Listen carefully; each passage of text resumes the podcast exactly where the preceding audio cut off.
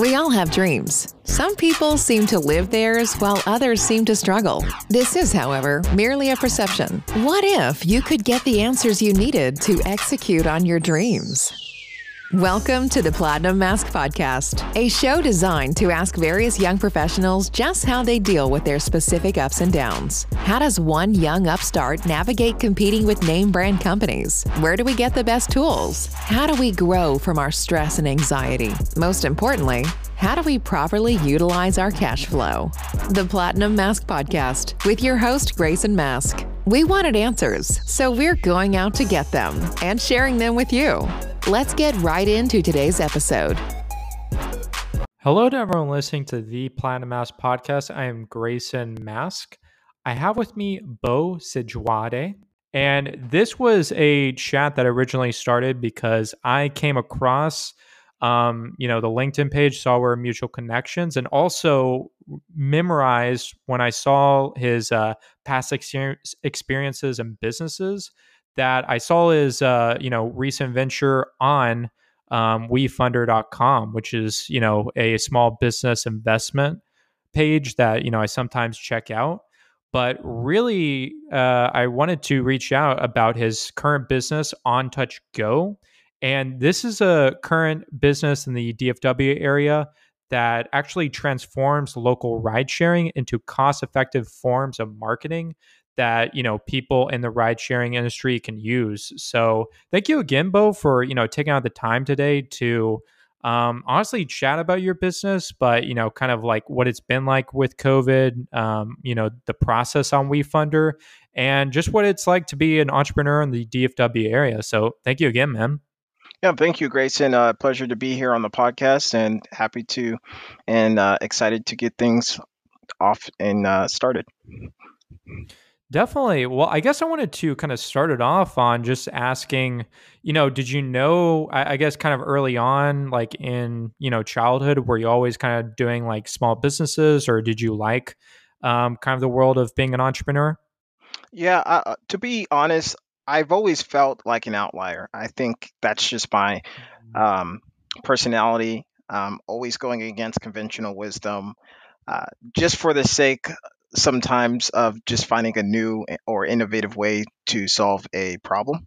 So I mm-hmm. think I naturally found myself, uh, whether it was school or just working in corporate America, um, I was able to excel, but I quickly got burnt out or bored easy or asking for mm-hmm. more responsibilities or challenges. You know, typically that's not how things work, right? So I think it naturally became um, a path that, you know, I was going down. So um, it hasn't been easy to be an entrepreneur, but, you know, mm-hmm. when I weigh the how I feel on a day to day basis prior to, you know, the status quo, of being a W two, it's you know it's more rewarding. Mm-hmm. And uh, you know, were you kind of launching businesses before, like the idea of One Touch Go, or you know, was there anything that came across that? Because I know, like, you were definitely, um, you know, into kind of a corporate career, like before that, where you're doing like VP of sales at some companies. Were you doing any types of like side hustles? Yeah, so um, my first sort of official, there was really two things, right? As far as me actually having a, a business entity. Um, you know, number one, um, I had a marketing agency where we would do, uh, you know, web anything from web development to managing advertisement campaigns for clients, and they typically were um, home service companies. And we did that for a variety of companies um, in Texas and uh, even other states like Florida. Um, so a lot of the ideas that I've brought to the table at On Touch Go actually stem from that experience with advertising. And then number two, um, I actually had a consulting firm as well. Um, and basically, what we aimed to do was um, save uh, companies money with their uh, expenses and right and so mm. i did that for you know maybe a year that was called bow and company and figured out you know i didn't really like that right so it's like i've had two experiences where you know i've tried things i didn't really you know without really even thinking through do i like it all the way and so you know from those i guess learnings you know it, it's prepared me to handle on touch go I, I would mm. say a lot better mm-hmm. And with kind of, I guess, that transition on realizing that, you know, you're within organizations that you weren't a huge fan of and that you wanted a uh, kind of a change. When I kind of saw your business, I was kind of wondering, like, uh, you know, were you uh, constantly going out in the DFW area? Did you uh, go to a lot of happy hours, or were you in kind of uh, that scene, or you know, how did that go?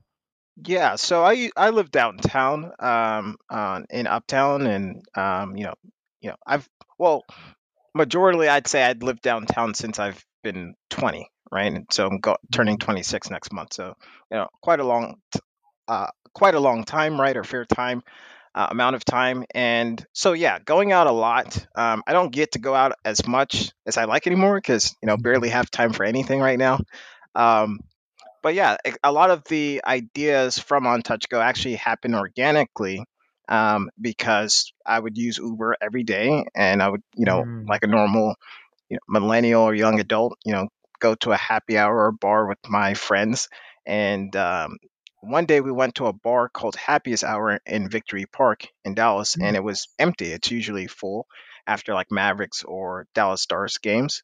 And so I, I say, hey, it would be cool if our Uber driver could recommend places based on sort of like live location data. And then uh, us kind of working at the same place, which was a company called Solera, right, which used to be a startup that went all the way to IPO, right?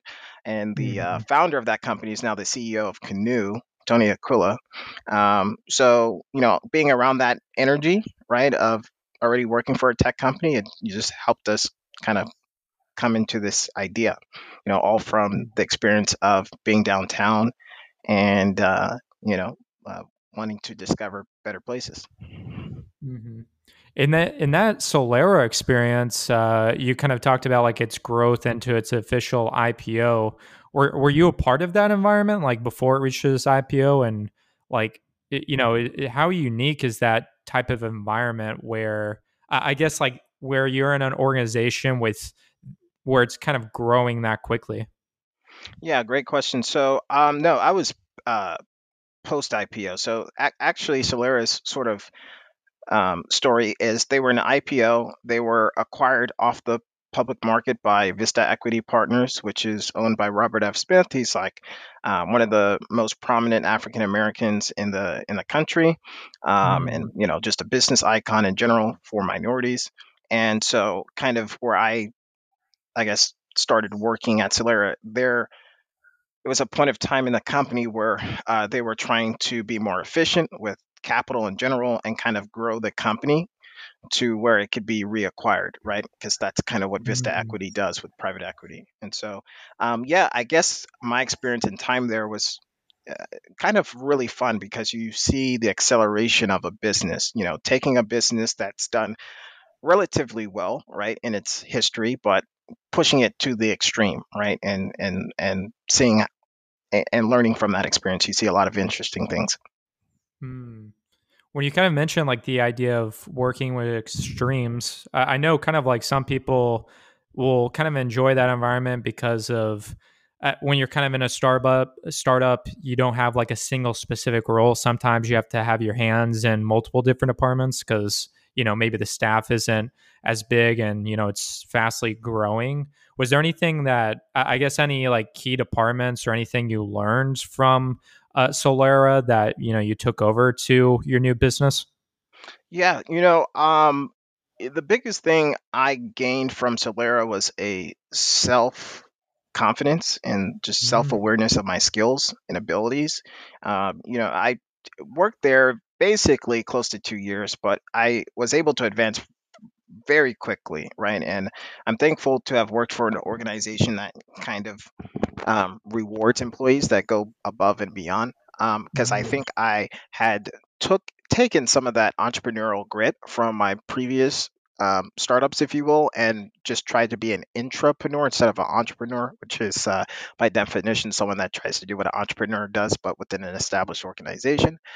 And um, so I guess, yeah. Uh, and then outside of that, I've got to, you know, I went from just being a software sales consultant to being a director of a product uh, sales and, and also marketing for a product of Solera, and then also uh, traveling. I got to travel to Los Angeles and, and you know, work with uh, a couple uh, key accounts. And so I, I think the biggest takeaway was, you know, the self confidence that and the introduction to tech, right? Because um, prior to that, um, in mm. corporate America, the only equivalent um, sort of company I would say that I worked at was uh, a company called Frontier, which is telecommunications. So it, it was just a good mm. introduction to tech in general and gave me a good self confidence. Mm-hmm. And I kind of never, I, I, guess, really heard that expression, the intrapreneur versus entrepreneur. I guess was that like a was it a smooth or a rough transition going from you know having those entrepreneur characteristics in an established corporate company versus you know starting your own like from scratch yeah so what i will say it just depends on timing right um, you know we, are all mm-hmm. familiar mm-hmm. with companies that you know um, sort of push down on employees that make recommendations, but there's a handful of them that actually encourage that, right? And typically, the companies that an entrepreneur would thrive in are companies that um, are in a growth stage, right? They they're looking to grow. They they have numbers that their shareholders are expecting, right? And so um, pressure creates diamonds. So I think if you're an entrepreneur or want to be an entrepreneur, that's a great type of stage of company you should latch onto versus a company that's kind of stable, you know, has done the same thing relatively for the, you know, the last X number of years and is not looking to rock the boat. Mm-hmm. And kind of with, uh, I guess, back to the idea of, uh, you know, at happy at happiest hour, kind of throwing those ideas around, and you know, you're with uh, uh, with coworkers who are interested in the idea what was I, I guess the first step from there you know when you you know have you, you kind of notice this thing with ride sharing that the idea of uh, you know making recommendations isn't really out there you know especially in the dfw area? What was kind of the uh, first step from there into turning this into an actual business? Yeah so um, well i hosted an event hosted a event or an event at my uh, apartment um, and I had a projector which um, basically covered the entirety of one wall in my apartment. And, you know, we mm-hmm. had Google Sheets and, you know, Google Docs opened up and we were just uh, bullet pointing different ideas. Um, and there was a couple people at that event, uh, but at the end of the day, there was only three, including myself, that took it seriously. Um, and mm-hmm. so from there, right, the idea of like a tablet in the back seat on a headrest wasn't clear to us originally. What kind of happened a week or two after that event at my apartment was um, one of my co-founders had went to uh, New York and they got into a taxi cab. They saw a taxi TV, and then in the same amount of of time, um, another co-founder went to Austin and they actually saw um, a company called Octopus, which they're a cool company. They also do rideshare advertising and they have gamification on it, right? So they typically you know, allow you to play like a game and get a reward. And so mm-hmm. imagine how it felt, right? Sort of like a movie script where uh, you know the two people I kind of started things with come back and say, "Oh, we all saw a tablet in a car, it, it just became obvious, right? And so mm. that's kind of how it avalanched. And then, you know, from that point, we just spent a couple thousand dollars on buying a couple dozen tablets to test out the idea roughly and see how people would react as passengers and drivers having a tablet showing them advertisements. Um, and one thing we all agreed on originally is like we hate ads funny enough like we hate ads like you know we don't want to see the same saturated ad. We wanted to create sort of like a information based ad, if that makes sense. Like we're highlighting local things, things people are more probable to go to based on the types of trips people usually take with rideshare. And so we created sort of like a, a local boutique um, aesthetic to our advertisements. And so we're able to get a lot of participants that way. Mm-hmm. And you know, people came back and there was like, "Yo, people are changing their destination to go this to this one local advertiser, all because it, it was relevant to them, and people love this, and I'm getting tip, my tips are going up, and X, Y, and Z. So it it, it was all mm. like following a movie script, in short. Mm-hmm. Yeah, at the I guess at the beginning when you're kind of mentioning, um, you know, hosting at your apartment, uh, showing people uh, this new idea, and only like two people are interested. Was there, I guess, a specific qualities you're looking for when you're thinking of like co-owners or co-founders for this business?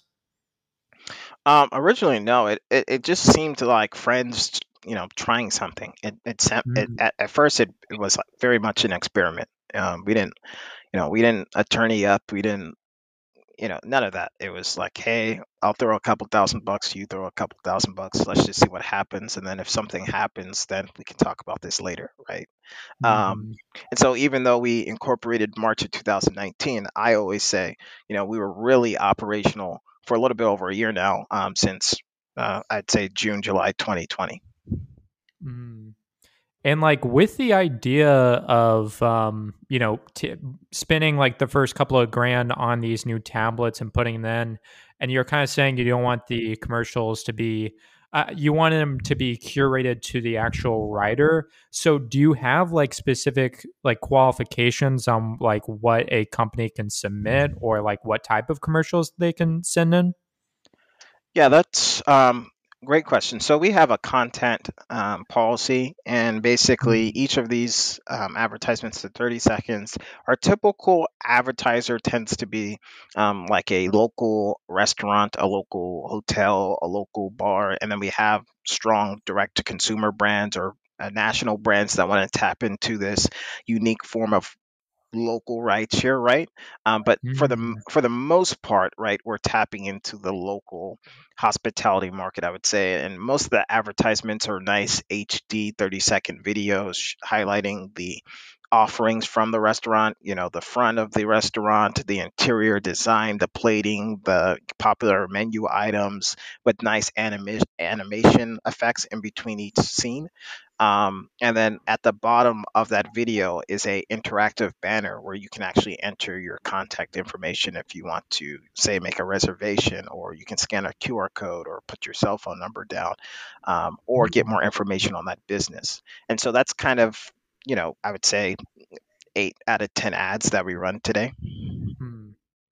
And like, has there been you know any businesses or um, organizations that like submitted ads where you're kind of like okay this is like not the best quality or it's like um, you know not the best for like the ride share customers that we're trying to do yeah all the time um, and mm. you know we had to uh, face that in uh, july when we actually launched um, our you know our, our latest iteration of the product um, which is our MVP, when we had a goal of donating ad space to 200 local businesses or just businesses in general, um, and 150 signed up, and a lot of them, you know, sent content. And in comparison to kind of the framework we've established, right, with paying advertisers, um, it wasn't up to par. So I think mm-hmm. that's actually the exciting part of this business is that, you know, because we're typically serving a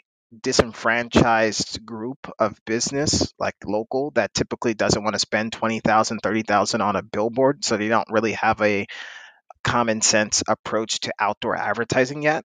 It, it allows uh, you know a lot a lot of times 99% of the times we have their full attention and ear right? And so we kind of become a trusted partner in that sense. So you know we're able to quickly give them some best practices or connect them with our you know graphic design capabilities and, and so forth to turn out turn around something that's more appropriate mm-hmm. when you touch up on like the idea of uh, marginalized businesses not having like that $20000 fund to tap into huge outdoor advertisements can you I, I guess explain for you know an average small business um, you know why is it like ride sharing advertisements is you know more suitable versus or just better quality versus you know other outdoor um, advertising alternatives yeah so I spend a lot of time speaking to agencies and agency partners, all the way from small local agencies in Dallas to ones that represent Fortune 100, Fortune 500 brands, right? Um, and a lot of them will, and I ask them, I say, hey, you know, what are the channels, you know, types of advertising that your customers spend monthly recurring without question? It's just part of their business operation. And the ones they say typically are no surprise, you know, Google, Facebook, right? And if you look at Google, Facebook, and you try to start a campaign, right, um, eh, they typically have three goals. One, do you want to increase store traffic? Two, do you want to increase brand awareness? Three, do you want to increase online conversion, people going to your website, et cetera, you know, filling out a form? So if you're a business and you're saying, why write your advertising over a billboard? It makes a whole lot of sense because um, with the billboard, you're targeting a, even though you know you're going to get a lot of eyeballs, in terms of being hyper specific on your or hyper targeting an audience. Eh, with the billboard, you're targeting sort of everyone that comes across that billboard in a highway, and they might be focused on driving on the road. Um, with us, you can literally be a restaurant in on in uh, Main Street targeting a customer going to a restaurant in Main Street on Main Street, right? It's just that relevant, right? So it's a lot of times it's uh it, it, like as far as our value proposition, it's like number one, we're able to spit together all this data and put it on a easy to use interface to where you don't have to do you know rocket science to kind of figure out was this campaign effective in terms of returning capital back to the business? And uh, you know, just in a general sense, it just makes a whole lot of sense. Like, hey, I'm a hotel, I can geofence the rideshare displays to play my ad to people being dropped off on my competitor's hotel, literally, right? So I can 100% guarantee that you know my ad was worth the awareness aspect because these are people that are going to hotels live, and that's a huge value proposition of outdoor advertising anyway. Um, but we're able to capitalize that on a whole nother sense because we're literally in the medium that people use to get to and from places. Mm-hmm. And like when you kind of mentioned the idea of you know having this uh, data that can make it a unique advertisement experience. So is that like uh, you know was that type of traffic and like rider information easy to find? Um, you know for like the way you curate these advertisements. So, you know, we don't take any personal information from the uh, passenger unless they just, you know, they're interested in a specific ad, then it goes to that specific advertiser.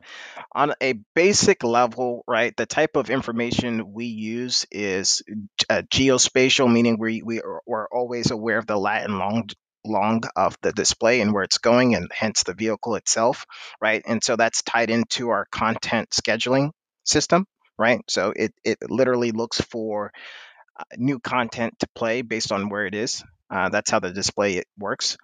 Um, and then number two, we actually have what's called computer vision. And computer vision is um, you know, think of like when you take a picture on your phone or a selfie on, with your iPhone or Android and it creates a white box around your face. That's how computer vision works. But instead of taking a picture of your face and storing it, right, because that would be a privacy concern, it analyzes how old you are based on databases of faces. It, it determines if you're a male or female. Um, it determines if you're happy, if you're smiling, or you're not right? So it kind of almost works like those Instagram filters that you may play around with, right? Um, and we're able to use that to say like hey this person got in the car this is a female this is a male um, and you know they're most likely going to a restaurant let's target ads because this this lines up with what this advertiser said is their best type of customer mm-hmm. and like oh, okay so like the business can like submit uh, data on like the criteria they have or like the uh, type of exactly. customer they're going after yeah, so if you want to advertise on our platform, you can say, hey, only play my ad um, between 5 and 7 p.m., Monday through Thursday, in the specific zip code um, uh, to males, right? Mm-hmm. And that's how it works. That's how granular it is. Mm. And like with uh, one, I remember one of the a couple of the comments on the We WeFunder page. It, it seemed like the I think the main criticism towards um, you know One Touch Go was the idea of you know Uber or Lyft with possibly the same uh, similar geograph- uh, geographic um, you know data that they would possibly be able to do this in house. Was there any? Uh, I remember you comment on one of the messages was like, uh, you know, I wanted to ask, um, you know, what you normally say if someone brings that up, or you know, what is the solution to that, or you know, what you kind of forecast for that type of uh, outcome. Yeah, so uh, you know, we get that question all the time, and I think it's a reasonable question to ask because on the surface level, it just seems as simple as what if Uber, you know, puts a hundred thousand displays out there? Um, what does that mean ultimately for the future prospect of your business or startup? Well, uh, number one, I I will say ad networks is probably one of the advertising is probably and being an ad network is probably one of the friendliest industries from a competitive standpoint you'll ever see um, in business uh, meaning that companies advertise on google and they also advertise on bing and they also advertise on facebook and they also advertise on amazon. There's not a one-all solution for an ad network. I'm not aware of any brand that solely is just advertising on one ad network right? Um, that's an actual traditional you know uh, educated marketing professional. Um, so that's that, right? So even if there was a situation where you know Uber has screens out there, that's not the end of our business. Um, it just comes down to how many screens do we have in comparison, right? Um, number two would be there's other rideshare platforms that we as everyday consumers aren't um, that aware of just because those startup or those rideshare companies don't have as much marketing dollars as say a Lyft or Uber. But there's numerous of uh, actually there's more drivers outside of Uber and Lyft um, believe it or not, professional drivers. Like a good example is like just with the taxi space alone, there's estimated up to 17 million of them, and just between Uber and Lyft, there's only three to four, right? So there's like infinite space. Um, and then for in order for our company to reach its magnum opus, right, I would say, or as, as far as what we think we can get to reasonably, is 40,000 displays. So there's like millions of the opportunities out there, right? And it just keeps growing because the gig economy is expanding. Then, from a competitive standpoint, like, okay, if Uber was to make this offering today, what can they offer the advertiser that you can't? Um, you know, Uber has the ability to tap into that user's personal information. However, I think that's a PR nightmare. Like, why would like no one wants Uber to use their personal trip information and then display their Uber account on the display without their com- permission? So, uh, essentially, what we've done is you know there there was no blueprint for us to follow for this type of thing when we started. Uh, so we've built a lot of essentially patentable things that make rideshare advertising possible, scalable, operationally manageable, and competitive with other forms of advertising. If um, you were to advertise on a rideshare vehicle, but you couldn't determine how many store visits you got, you're not spending money on that more likely. Uh, again, in comparison to Facebook. So like when Uber looks at our business, we're more likely a acquired uh, company because it doesn't matter. Uber can write a check for a hundred million dollars and not flinch, right? Um, that's the nature of it. Um, so you know, if they happen to catch us at a good time when we just exist within the rideshare space, I think it ultimately makes a whole lot of sense for them because it's like you know, operationally they can acquire a company that innovated its business model that's fresh and has a fresh perspective of things. But if they don't, you know, um, you know, rideshare advertising is just one aisle out of our store. Our, our larger technical vision for the company uh, goes beyond one or two common rideshare platforms, but the general concept of targeting content and and and even information to people that are on the move right? And the reason why we started with rideshare advertising is, you know, number one, it's more appealing to sell and go to market with. And then number two, from a um, capital resource perspective, it's like a lot easier to start rideshare advertising than say try to buy a digital billboard on the side of Main Street or something. Mm-hmm. And like with uh, when you kind of bring up the idea that ride sharing isn't like 100% your business and that you're doing other parts of the business, are like the other avenues you're going down with, uh, you know, are those electronic outdoor advertisements? And because I remember saying like on the website, like uh, that, you know, such a minority percentage of like outdoor advertisements were, you know, electronic. And I was kind of wondering, you know, the reason for that and the reason why you guys are trying to, you know, go into electronic outdoor advertisements? Yeah, so less than 4% of the displays to used in outdoor advertising um, are, you know, electronic, right? So meaning that if you wanted to advertise on 96% of the industry's displays or canvases, they have to be painted or printed and manually installed with a team. And then think about how long that's going to take in terms of speed. Why not just put a thousand bucks on Google right now and, and, and be live in the next 30 minutes, right? So that's a lot of the growing pains the industry has. And then ultimately, as far as like when is that going to change? Well, you know, money matters in a um, capitalist economy. So the more agencies demand digital outdoor ads because you know companies like us are able to emerge um, within the country and kind of prove out the case the use case for this um, the, the more that happens, the more the demand grows, the more the players in the industry, like a Clear Channel, an Outfront Media, or a JCDecaux, that have you know virtually all the digital billboards or the billboards in general you would come in contact with in the U.S., um, will abide and start you know converting more of their displays to digital format. Um, the incentives simply have to kind of make sense for both parties. And right now, it just there's I guess there's not enough incentives um, for the the major players to you know start con- spending you know tens of thousands of dollars per display to convert hundreds of thousands, tens of thousands of uh, billboards.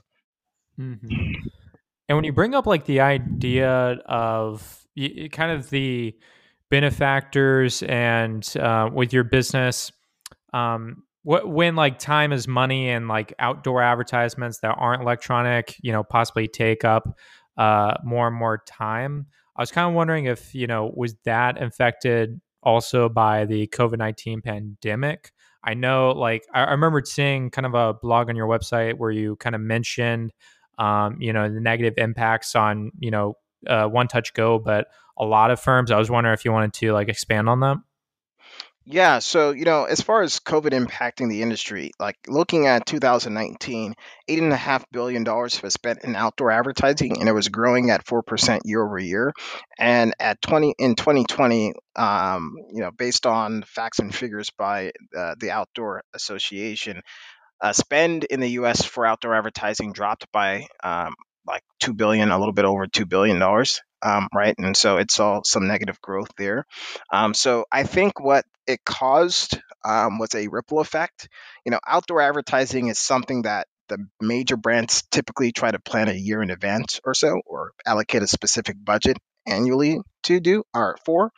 Um, and so when that happened, it literally sets everything back a year, two, three, even, right? Based on priorities and goals, because those businesses that are the biggest advertisers in the world, the Coca Colas, the Pepsis, the Geicos, the Apples, right? Depending on what their business goals are from like sales and revenue, like, you know, they, they might see outdoor advertising as just like a experimental thing and not necessarily a direct cor- correlation to immediate revenue, right? So it kind of just sets everything back. But how it affects us is like, you know, some of the greatest companies actually have emerged from um, the recession, right? 2008, right? And, and then after, right? And so, and the reason why is like you just learn to shift your business model to be more uh, adaptable and run your operation more lean. So you're you're not one of those startups that's spending millions and millions of dollars on random things and, and a cool office, and you don't have that mentality.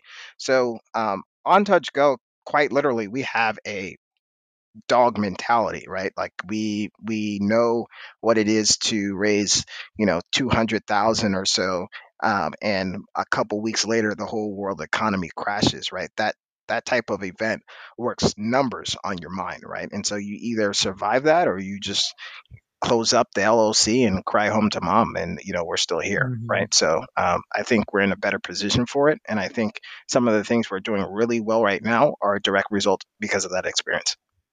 Mm-hmm.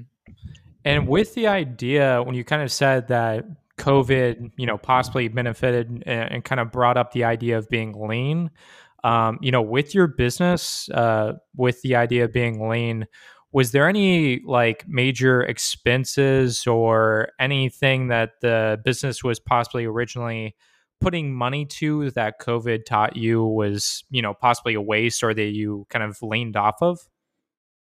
Yeah so you know i think how i've fundamentally shifted my mindset uh, or perspective on um, on how we utilize capital and resources is quite quite literally like if it's not making us if it's not making us money or saving us money, I'm just not interested in in in that expense right right now, right? And so, and I think like we've learned how do you acquire a customer without a lot of capital, right? And you know, to to be honest, right, like um, just taking a holistic view of rideshare advertising, right? Um, I'm going to reference two companies like Octopus, right, which is more of a direct competitor, although again, ad networks are extremely friendly. I called them a great product earlier.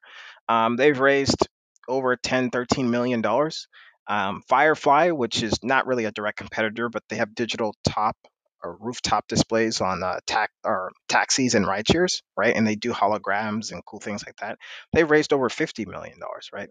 We raised two hundred thousand, right? We're like they spend our entire amount of capital we've had access to in a day, right? So like, and, like, and we're here, right? And we have scale, and we have size, and we have notable clients and and companies we worked with, like a Warner Bros, right? For example, for Space Jam. So, I think uh, in general, it's like our, our mindset has has uh, you know whatever inefficiencies we would have had when we unlock our larger round for X million or, or, or what have you. Um, I think we eliminated a lot of that by going through this experience, right? Because also because of COVID, a lot of the venture capital towards rideshare advertising, which was already a boutique and niche sort of um, investment uh, space for venture capitalists anyway, um, kind of eroded. So like it, it just made us have to extend our runway a lot faster and figure out ways to become profitable. And so right now we're actually monthly operating profitable, which is um, highly unusual for a startup of uh, this mm-hmm. early. Mm-hmm. No, like with the idea of uh, when you kind of mentioned, you know, not trying to waste capital and, you know, some of these businesses working on or like spending much higher capital than, you know, your organization does. I wanted to, and kind of with the venture capital, uh, you know, normal investments going down, I wanted to bring up like the idea of going on to WeFunder, you know, what I, I guess brought that up to your organization? You know, uh, why did you guys choose that idea outside of um, you know other investing sources, and just kind of uh, you know what it's been like so far? Yeah. So you know, citing one of the biggest people right in um, venture capital, right, Marc Andreessen, right. He he says to give you a holistic picture, um, there's around 4,000 startups that emerge in the US every year. Um, out of those 4,000 startups, they're all interested in getting capital, obviously, but um, less than 200 or 200, only 200 of them get funding from top tier uh, VCs, right? And then out of those 215 actually deliver the returns those VCs are looking for. So, like, um, and what was your original question, right? There's a reason I brought that up, but just to make sure I don't go off topic, um, can you ask me that question one more time? Oh no, just like the idea of um, you know what led to the idea of going on WeFunder, and you know how has it been so far? Yeah, so go. Yeah, exactly. Thank you. So uh, how that ties in is, look, we faced a lot of the biases of these people are not the 15 rideshare advertising what we're talking to a medical tech company at, you know eh, so this is what my day typically you know would look like. I would have like five ten investment meetings. I would hop on a zoom link or something or whatever some other startup that's trying to do communications creates. Now there's like a thousand of them but i would hop on those links and i'd say hello this is what we're doing for on touch go. And you know i get off that call they're speaking to some medical tech company from some guy that's probably from stanford yale harvard wharton whatever right? And they're already at 20 million revenue run rate right and so like as far as like why we're on WeFunder, it's because like naturally like we felt disenfranchised from the entire like just VC landscape, right? In general, like it's it's kind of crazy to me, right? That uh, early stage company could be working with notable brands like that have millions of you know millions upon millions in in, in budget, but like kind of also it be difficult, right? Um, so like that was also something that to this day, like I still work through like how to how to get more, you know, communicate better, right? Um, in terms of raising capital because it's just it's it was originally kind of a head scratcher. It's like these guys they they come from a sales background, they've led sales teams, they've generated millions of revenue. How is that not going to correlate to a, a, more exciting product?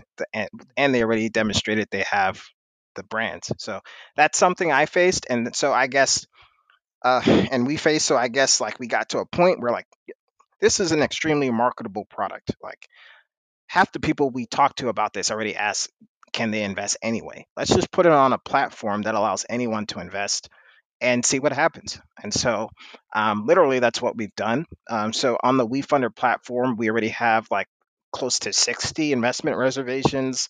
Um, and combining the WeFunder and the uh, other private placements we have, you know, we're trying to raise a million bucks. I think we're around like 13% subscribed already, right? So, like, and we've done that within like three, four months maybe.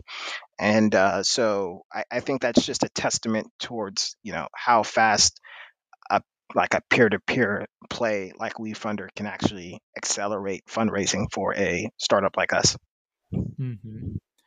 And like on the idea of when you're kind of going into original VC meetings and then going on WeFunder, uh, you know, is there any tips when it comes to, I guess, preparing like a pitch deck for investors, or like when you go into meetings, is it, I guess, how deep, how much of a deep dive do you do? And it's like the quantitative data, or is it, you know, just kind of just giving the bullet points, or is it qualitative? Like, how does a, you know, investor meeting normally go?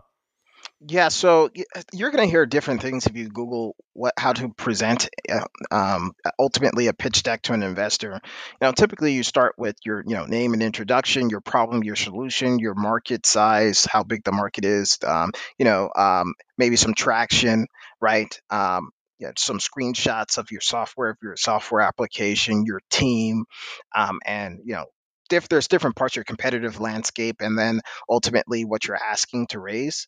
Um, but ultimately, look, that's just a guideline. What it ultimately comes down to, and the biggest perspective that if someone had told me this, like maybe in 2019, I'd either be further along than I am or would have saved days and weeks of my time, um, is look, when you start a startup and you're looking to get capital, imagine you're in a room with 4,000 people.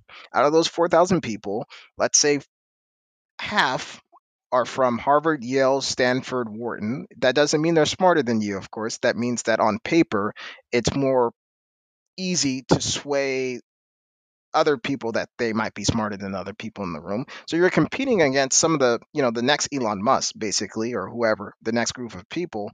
And so like ultimately is is one slide in a specific Arial font over Poppins going to determine if they put an investment in your company or not? Absolutely not. And that's something that VCs should, uh, you know, uh, kind of be ashamed that they're not being that transparent about. It all comes down to do they think you're that 15 or do they think you're part of the 200? So you have to have strong data.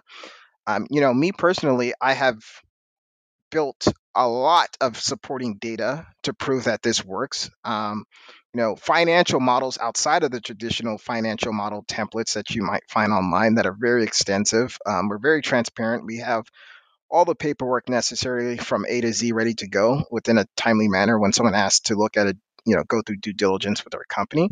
Um, so, so we get those compliments a lot, but it ultimately comes down to is this VC that I'm talking to going to believe I am that 15 out of the 4,000 this year? And if the answer is no, it's not the end of the world. But what we need to do as a country or just as a peer group of entrepreneurs is start innovating new models for those people that get turned away for not being that 15 out of that 4000 can still thrive right? There's there's ways to actually generate revenue and get capital without fundraising that don't get highlighted um, as much. So in short that's kind of my um, i guess views on, on that specific uh, topic. Mm-hmm.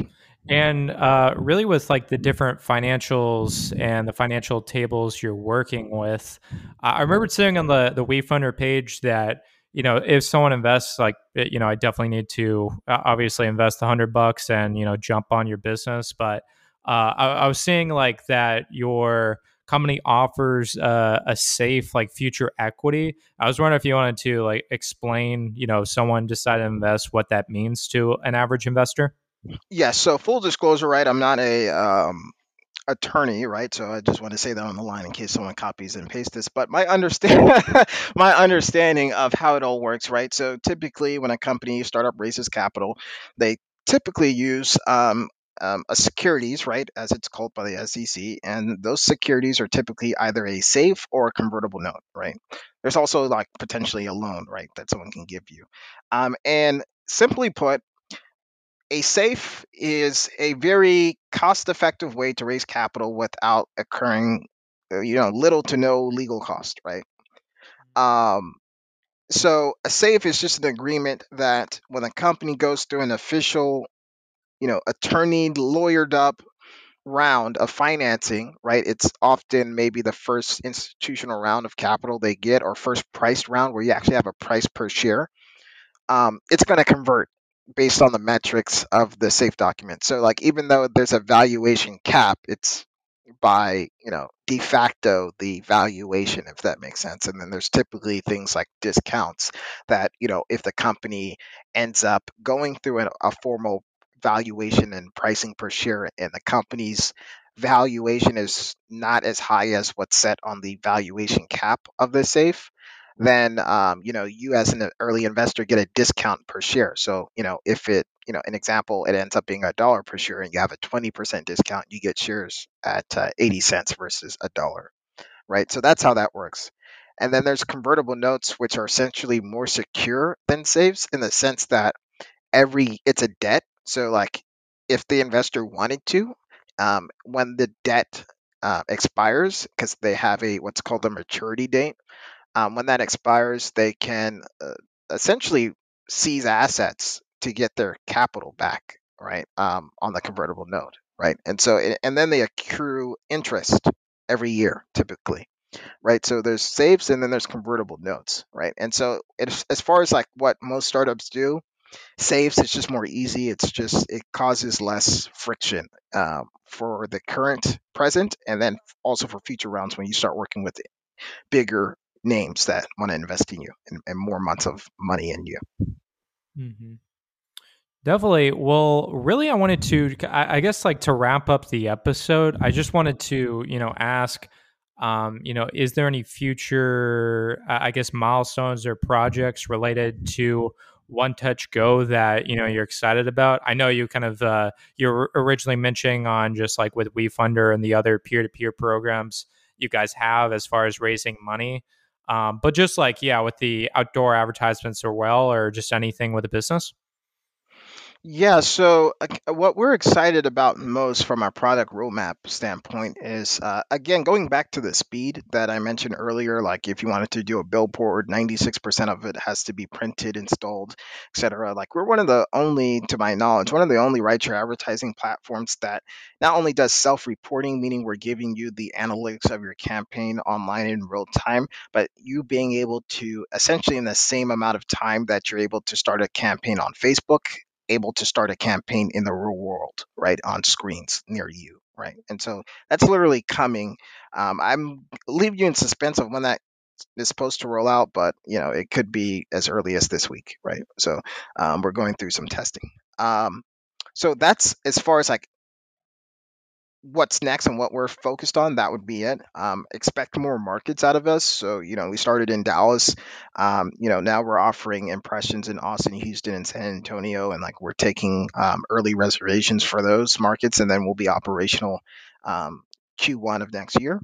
Um, and then we'll add some additional markets next year. So, um, yeah, that's and and, and as far as outside of our core business model, I think uh, right now, you know, ad networks and ad tech, it kind of grows really slowly meaning you can invent the next cool thing that will cover the next 20 years of industry but as far as like users getting used to what you're building and using it on a day to day it takes some time so we're being very slow and just making sure we're not outgrowing our customers and listening to what they need right right here and now but that's the next thing or those are some of the next things that are on our product product roadmap mm-hmm. to answer your question mm-hmm.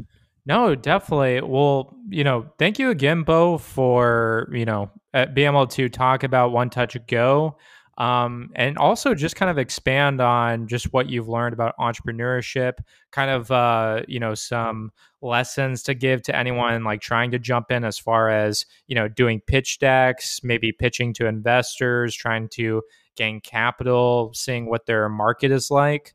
And honestly, yeah, it was a really cool chat just on uh, just kind of going into entrepreneurships. I, have kind of had some, you know, small business conversations, but I, I think not being able to touch it, touch on it on like some of these kind of investor levels. So no, it was really cool.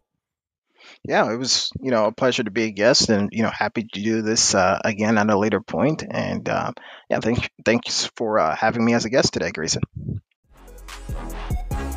We really hope you enjoyed this episode of the Platinum Mask Podcast. Stay connected with us directly through theplatinummask.com. You can also join the discussion on Instagram at graymask12. If you would like to speak with us, please send us an email through maskgrayson at gmail.com. And as always, thank you for pushing your mindset towards a better reality. This concludes the most thought provoking portion of your day. Don't forget to like and subscribe to stay fully up to date. Until next time, raise a glass to success, no matter how you define it.